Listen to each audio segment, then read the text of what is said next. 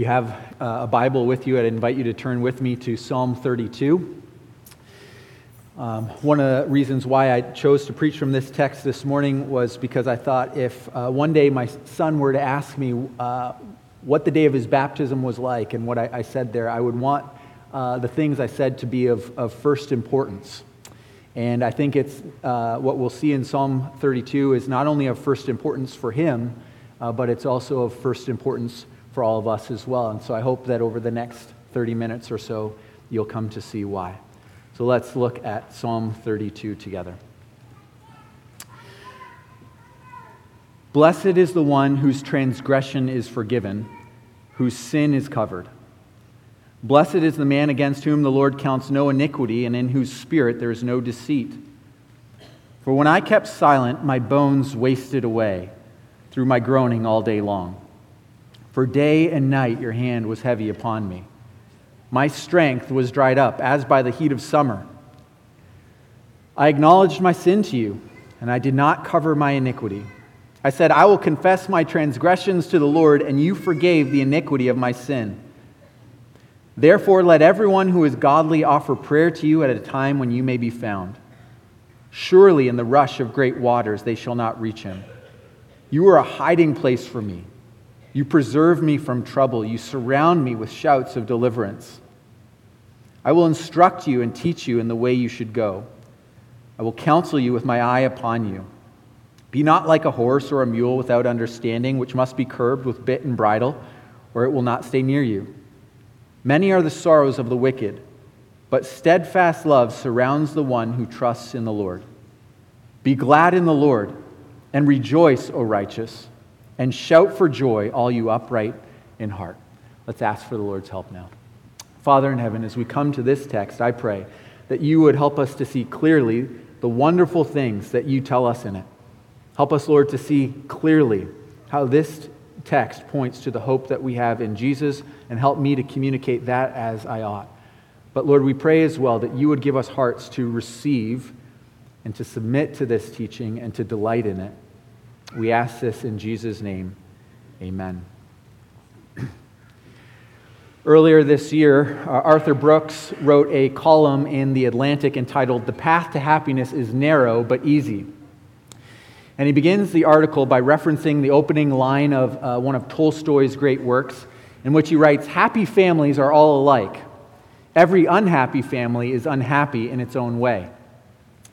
Now, Brooks develops the point that positive things, such as happiness, tend to be simpler and more cohesive in their concept. So, while there might be a, a, few basic ingredients, for example, that make up a happy marriage, we understand that there are 10,000 ways that you can have a miserable marriage. Happiness, says Brooks, is not hard. It's about getting a few things right. But what is the path to happiness? Well, Brooks cites a 2008 study done by two psychologists that asked the question what do happy people do? And the answer that these psychologists came up with was that happy people socialize. You give your attention to relationships. Now, even as an introvert, I would concede that rich relationships are an important part of happiness. However, as it stands, I would say that Brooks' prescription doesn't go deep enough. And one of the reasons it doesn't go deep enough is because there's a problem that sabotages our ability to engage in meaningful, deep connection with other people. There's a problem that, that sabotages our relationships with others. And even more, there's a problem that sabotages our relation, relationship with the God who has made us for a relationship. And that problem is guilt. Let me explain. Guilt pulls us away from relationships. Uh, suppose you've done something wrong, and deep down, you know it. You know you've done something wrong. Do you feel more or less close to the people around you or to the people you care about? Well, typically, you tend to feel less close. Why? Because I'm afraid of being found out. I'm afraid of being called out. I'm afraid of, of being exposed. I feel miserable. And guilt works against any meaningful connection because I then choose to keep a distance to protect myself. Now, this is true in our relationship with other people. It's also true in our relationship with God. Our guilt disrupts meaningful relationships, or uh, meaningful fellowship, rather, with God for two reasons. First, because our guilt separates us from God, because He's a holy God and He can't stand sin. And secondly, because our guilt drives us from God. Just like Adam and Eve in the garden, who hid themselves from God's view. God made us to find joy in relationship with Him, but our guilt blocks the path to happiness. Now, King David, who wrote the psalm we just read, would agree that the path to happiness is, in a sense, easy but narrow. But there's a deeper need than just relationship, he would say, because there's a deeper problem than just disconnectedness.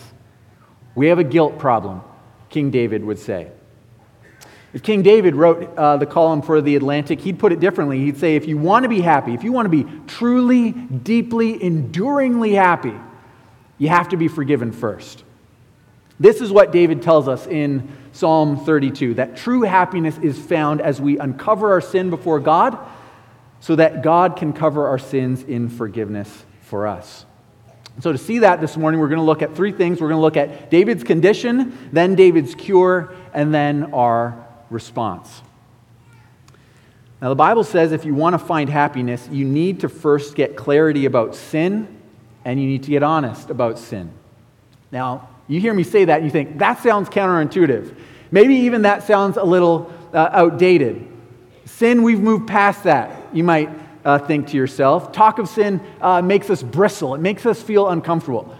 It, it, sort of feels like we're being judgmental, like we're, we're using moral claims to exert authority over uh, other people. We're trying to control them uh, with this talk of sin. But the fact of the matter is that most people throughout human history, including today, hold to some doctrine of sin. It doesn't matter whether you're Christian or Jewish or Muslim or something else. Even in secular culture, where God is not openly discussed, we have a strong sense of right and wrong. We haven't moved past a doctrine of sin, we've just rebranded it. Maybe you've seen the most recent uh, promotional video uh, from uh, Apple. In that video, there's uh, nervous executives who are meeting in, in sort of their C suite offices, and suddenly they're visited by Mother Nature. And Mother Nature comes sweeping in with her executive assistant, and she demands updates on what Apple has done to reduce the harm that it's doing to the environment. How much water are you using? How many trees have you planted? How much carbon is this facility emitting? The video, whether they meant it or not, is thoroughly religious. You've sinned against Mother Nature. What are you going to do about it? How are you going to make atonement to satisfy Mother Nature? Now, don't mishear me. As Christians, I believe that uh, we're called to be good stewards of this planet. But my point here is that our culture hasn't actually rejected sin in its entirety. We've just displaced God as the one who sets the standard for sin, and we've displaced God as the one who is ultimately sinned against. Or let me give you another example. Consider uh, how sometimes we say things like, I just need to forgive myself. Maybe you've said that before. Right? This is spoken from a place of misery. I'm just, I'm struggling with, with guilt. Uh, I failed as a, a parent. I've, I've wrecked this uh, relationship. I just can't seem to move past what I've done. I just need to forgive myself. Now, this time it's not Mother Nature whose pardon we ultimately seek, but our own. By our own standard, we sense that we are guilty. And here's the thing we're right. We understand something of our own condition, and yet, for so many people, we, we just can't explain it. We realize we just can't simply get over this feeling of guilt that we have.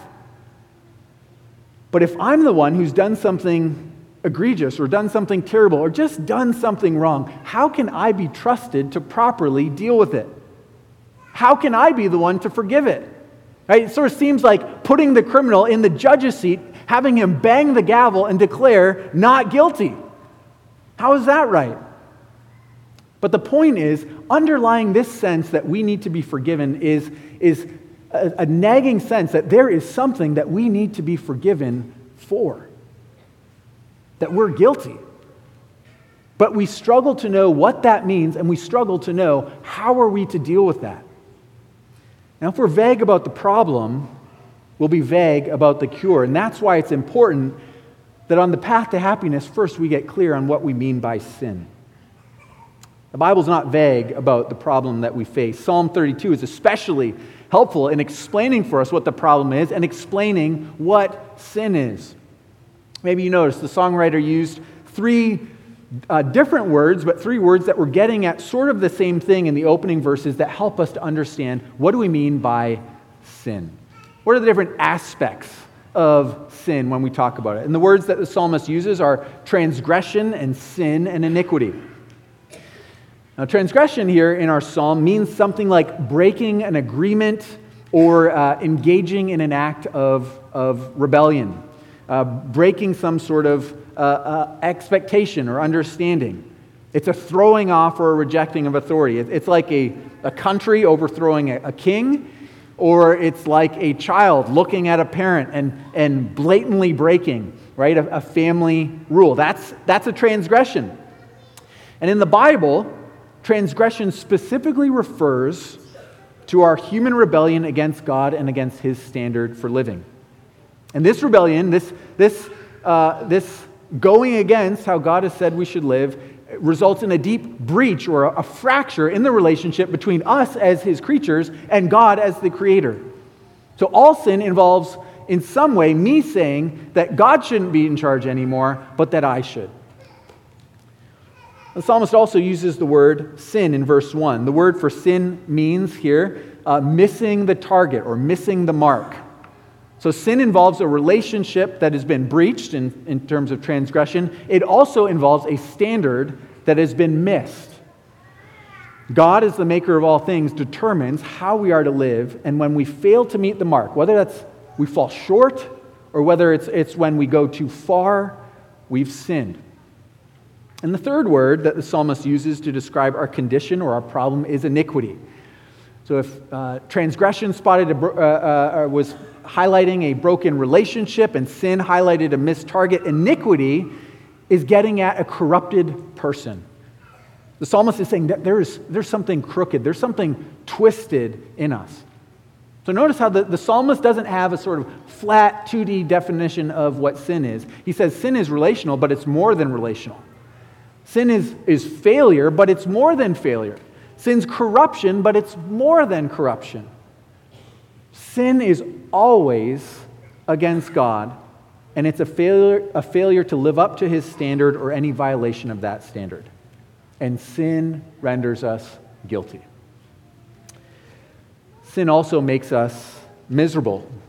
Look at verses 3 and 4. There was a time, David says, when he kept his sin uh, under wraps. He wasn't honestly acknowledging the problem that uh, he faced. And as a result, he found himself miserable under the burden of his guilt. The guilt was sapping his, his strength, just like, you know, when you step out from an air conditioning building into the humid, hot, 100 Fahrenheit degree August day in Michigan, right? You just suddenly feel, oh, no strength. That's, that's what David's condition was like when he kept his sin under wraps. He was restless, he was uncomfortable, he was groaning. He felt like God had set himself against him. I once visited a man uh, who was a good illustration of this. He was a man who knew that he was dying. And he wanted to speak with me about something from his past that he felt deeply guilty about. It was something that he had uh, covered up for many years, uh, but covering it up hadn't fixed the problem and it didn't give him any relief. The guilt festered. Nothing he had done in his life could relieve him of this nagging guilt. Maybe you can relate. One pastor I listened to on this passage said, even if the only standard that we were held to was our own, and it's not, but even if the only standard we were held to was our own, deep down we would still know that there would be a voice in our head that says, hypocrite, failure. And guess what? The voice is probably right. Now, certainly, there's occasions of false guilt. We can feel guilty about things that we shouldn't feel guilty about, about things that weren't our fault, that we're not responsible for. But what happens when the voice isn't wrong? We need to taste the bitterness of sin for what it is, one old writer said, so that we can taste the sweetness of the cure. So, what's the cure? Well, when confronted with our sin, we have a tendency to minimize our guilt or suppress our guilt or deny our guilt. Right? To, to move on, we shrink the uh, size of our offense just so that we can pack it neatly away out of sight. We don't really want to think about it anymore. It's not that big a deal. Or maybe by strength of will or by distraction, uh, we are going to drown out the accusing voice. And we might do that uh, with vice, or we might do it with virtue. What our experience of guilt cries out for, what it is that we long for, is the very thing that the psalmist mentions in verses 1 and 2 forgiveness.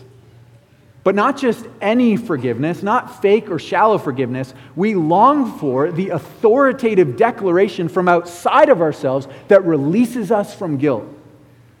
Now, we just looked at three words that David used to explain his uh, sinful condition, right? Sin, transgression, iniquity. He, there he gave us a sense of the breadth of the problem. Now we see three words that David uses to describe the breadth of the cure. David speaks of his transgressions as being forgiven, his sins being covered, and his iniquity as not being counted against him. So, what do these mean? That sin is forgiven means that it's carried away. Sort of like picking up and carrying out uh, the trash. Someone told me a story this week of uh, a child who threw up in a store uh, onto the carpet. It was really nasty. Uh, and and the, the floor was, uh, they had all these carpet squares that were on the floor. And so the employee just walked over, ripped up the carpet square, puke and all, took it, threw it in the garbage. End of story, right? Replaced the carpet square. It's gone, never to be seen again. That's wonderful. The forgiveness that David has in view is like that. God picks up your sin, He puts it in the trash bin, not to be seen again. He removes it, He carries it away. Now, the forgiveness in view is also here described like a covering. God takes your sin and he hides them out of view. When God forgives our sin, he takes them and he says they're covered over. They're erased from the record, not to be brought into remembrance anymore. And the forgiveness in view here also involves a not counting our sin against us. Here, the language is, is more judicial, it's, it's legal, it's, it's about your rap sheet, if we can put it that way. God would be just to read out every one of David's sins ever committed and condemn him on that basis, guilty. But he doesn't. He doesn't. God's forgiveness means that he has all the evidence that he needs for a conviction, but he doesn't press the case. It's no wonder that David uh, cries out, Blessed is the person whom God has dealt with in this way. Happy is the person whose sins are forgiven. Happy is the woman against whom God does not count iniquity. The guilt that had made David miserable and ruptured his fellowship with God, God is gone once for all, never to come back. Now, the question is how do we come to experience this blessedness of the forgiveness of our sins? How do we move from the misery in verses uh, 3 and 4 to the happiness in verses 1 and 2? Well, the answer begins with honest confession. Verse 5 I acknowledged my sin to you, and I did not cover my iniquity. In verse 1, David says that God covered his sins. This only happens after David did not cover his sin. Christopher Ash sums up the point this way either David covers up his sin, or God covers up his sin. He and we cannot have it both ways. The moment David stops his own cover up, God does his forgiving cover up. And we can try to continue to cover up our sin and deal with it like David uh, has done in verses 3 and 4. We can downplay our guilt. We can dismiss it. We can come up with excuses for it. We can do that. But David says, I only ever found blessed relief from my guilt when I uncovered my sin before God, when I confessed it. I think one of the reasons we resist confessing our sin is because we find it too difficult, too, too painful. It's just too ugly. We can't bear to look in the mirror and see ourselves, sins and all. I think this is why we like uh, photo albums and Instagram, right? These are carefully selected mementos of, of us at our best. Uh, our photo feeds typically don't have pictures of us yelling at the kids right? Or this is me when I sent off an angry email. Right? We want to see ourselves at our most presentable. But neither downplaying nor dismissing our guilt actually deals with it.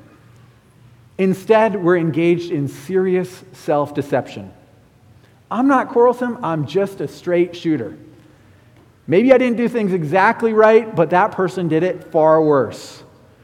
Uh, or as one politician recently glossed, I messed up. It's just a mistake. No. That David says, Blessed is the man in whose spirit there is no deceit. We need to be honest about ourselves before God about our sin if we want to experience the happiness that comes from being forgiven. We need to aim to see our sin as God sees it. We need to strive to speak about our sin as God speaks about it. Then and only then will the sin that has disrupted our loving fellowship with God be properly dealt with. Notice how David puts all of his sin on the table, so to speak. Uh, he, he speaks thoroughly about his sin. He, he uses all the words that, that uh, we, we've mentioned. He speaks of his sin as, as transgression, as guilt, as iniquity. He acknowledges the scope of his sin. He got honest about it. He didn't cover his iniquity. This doesn't mean that David took out an ad in the Jerusalem Times to, to publish everything about this. Public sins ought to be confessed publicly, but private sins dealt with privately. But neither did David go into self defense mode. He willingly laid bare his sinful condition before God and he confessed these things to the Lord. And what's God's response? St. Augustine put it wonderfully the word of confession is scarcely in his mouth before the wound is healed. It's as if God, having uh, brought us to see and to say our sin, God now jumps at the chance to forgive us. There's an eagerness in God to deal with our sin truly, deeply, to, to get the stain finally out. When I was about to ask Suzanne out on our first date, uh, I was a bundle of nerves uh, for a variety of reasons. Kind of felt like I was putting myself out there. I uh, wasn't sure exactly what to say. Right? I, just being honest, I felt a little sick to my stomach. Uh, she was very gracious. Uh, you know, guys, maybe you know what this is like. Maybe you have asked a girl out before, uh, but maybe you're a little nervous about that. And so then you go and you ask the girl's friend, hey, hypothetically speaking, uh, if, if, so, you know, if someone like me kind of were to ask, you know, Susie out, you think she'd say yes? Hey, what are we doing there? We're sort of testing the waters. What's the response going to be? Am I going to get rejected? Well, when it comes to confessing our sin before God, we thankfully don't have to wonder what type of confession or what type of reception we'll get. David tells us if we come to God in prayer and, and say, Oh God, I realize who I am. This is what I'm done. It's, it, this is what I've done. It's miserable. It's wicked. You are right to despise it. But will you forgive me? There is no wondering what his answer will be. He gives it to us. Yes, he says. Yes, I will forgive you. No matter how great or terrible your sin is, if you trust him with your sin, he says, Yes, I will forgive you. I will blot out any record of those sins, and I won't hold them against you. But how can this be? Does God merely write off our sin or just decide he's just going to dismiss it? Well, no. The Apostle Paul, later in the Bible, helpfully explains to us how Psalm 32 works, how God can forgive us. Because he quotes from Psalm 32 in Romans 4. Paul points to our psalm to make the point that God removes our sin and he counts us as righteous in his sight, not because of anything we do. God sees us as righteous not even because we've confessed our sin. God will not count our sin against us because on the cross, Jesus died the death our sins deserved. Because of that, God takes the righteous record that belonged to his son and he credits that to all who will trust in him.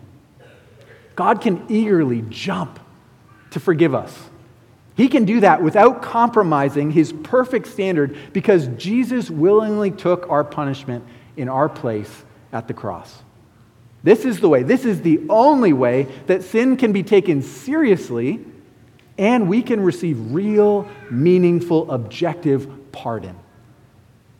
Now, this is my testimony, David says to us. This is how God has dealt with me. Now, come experience it yourself. Sort of like when uh, you were kids. You and your siblings uh, were, were playing and you did something wrong. Maybe you broke something. You realize we got to tell mom and dad. So, what do you do?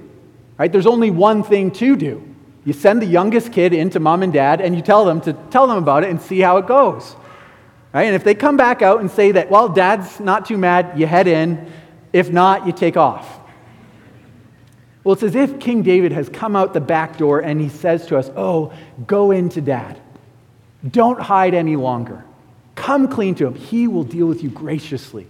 Go into dad. Therefore, let everyone who is godly offer prayers to you at a time when you may be found, David says. There's three main ways that David wants us to respond to his story, his testimony of receiving God's forgiveness. And the first response that he gives to us is he wants us to receive God's forgiveness ourselves. And so he calls us to confess our sins to God. The happiness, David says, of knowing that all of our sins, all of our transgressions, all of our iniquity are covered, removed, cast away, gone forever. It can be, no, it can be yours today. Think of the thing that you are most ashamed of in your life. The thing you wish that no one would ever know, the thing that you hope no one would ever bring up, the thing that you wish you could go back and you could delete from your story. now think not just of that darkest of moments, but think of the many other moments where you feel guilt and shame for. And God comes along and he says, inadmissible, inadmissible, forgiven, righteous. This can be yours, David says. Call out to God as David did. And don't waste time, don't put it off. David says the joy is too great, the relief is too profound. Some people think that they'll just deal with sin and make confession before God later. And we'll, I'll, I'll get around to that. But David says, don't wait. If you were facing criminal charges in a civil court and you were offered a pardon, you wouldn't delay going to court to get your record expunged, would you? No, you'd do it right away, right? You want this secured, dealt with, done. You'd want an innocent verdict. Why then would you delay in having your sins erased in the courtroom of heaven? And why should you presume that you'll just be able to do it later? No one knows what tomorrow will bring, only God knows. You don't know whether you're going to be alive tomorrow or not. You don't know when you come to the day of your death whether your mind will be sharp and clear or whether you'll be confused and frightened and distracted. But what you can know is that today he may be found if you call upon him. Today, because Jesus died for sinners like yourself, you can have a clean record, a purified conscience, confidence before God and men concerning the day of judgment. And this because Jesus died and was raised for sinners like you and me if you call upon him. This was the first response David calls us to. The second response is found in verses 8 and 9. We confess our sin to God and then we humble ourselves to receive his instruction. Commentators are divided whether it's God or David speaking in these verses, but whether it's God speaking uh, directly to his people or whether it's God speaking through his, his chosen king, either way, the basic point is the same. God promises to instruct his forgiven people how to live. Notice then that forgiveness is not a, a box to be uh, checked so that we can just go on living life the way that we want to. Right? If we've truly understood what it means for God to forgive us, then you won't be a stubborn mule, David says, resisting God's leadership. That's what we are when we seek to go against God. We're stubborn mules. We're ignorantly thinking that we can just go our own way and that God cannot, that He will not ultimately subdue us. The forgiven person, though, uh, who's received God's forgiveness, he's instructed by God, he's led by God. Her ear is open to God's instruction as it's found in the Bible. She wants to learn. How does, how does God, the one who has pardoned all of my sins, how, how, does, how does He want me to live? His conscience and will is sensitive to God's wisdom. Though they're not sinless, because God has forgiven them, they don't want to live for themselves, but they want to live for the God who has forgiven them and counted them righteous in His Son. The forgiven person responds by humbly receiving God's instruction from His Word. And the third and final response the psalm calls us to is to rejoice. Those who confess their sin, trusting in the Lord's promise, are surrounded by his steadfast love and kindness, the psalmist says. His love hems us in, surrounds us like battlements, like ramparts, like walls around us protecting us. It secures us. Therefore, David says, rejoice, be glad, shout for joy. Iain Murray, in his biography of uh, Martyn Lloyd-Jones, um, the famous English preacher, tells the story of a man who was converted under Dr. Lloyd-Jones' ministry in Wales. The man was known by the nickname Staffordshire Bill. Uh, Bill was uh, 70 years old, and he was a foul mouthed drunk. And Bill was sitting in the local club or, or bar uh, when he heard some men there gathered and they were talking about the sermon. And they, they, uh, Bill heard these men uh, repeat what the preacher had said that nobody was hopeless. And for some reason, this pricked Bill's heart and he was captivated. And so he went to church uh, the next Sunday, uh, but then his nerves got to him as he reached the, the fence by the, the church's door and he turned around and went home. And the next Sunday he went back and he gets to the doors of the church and he hears the singing and he realizes he's late, and so again he, he goes home. And the third Sunday, he, he comes back again. And he's wavering at the door, and someone uh, comes past him and he says, Bill, why don't you come in and, and sit with me?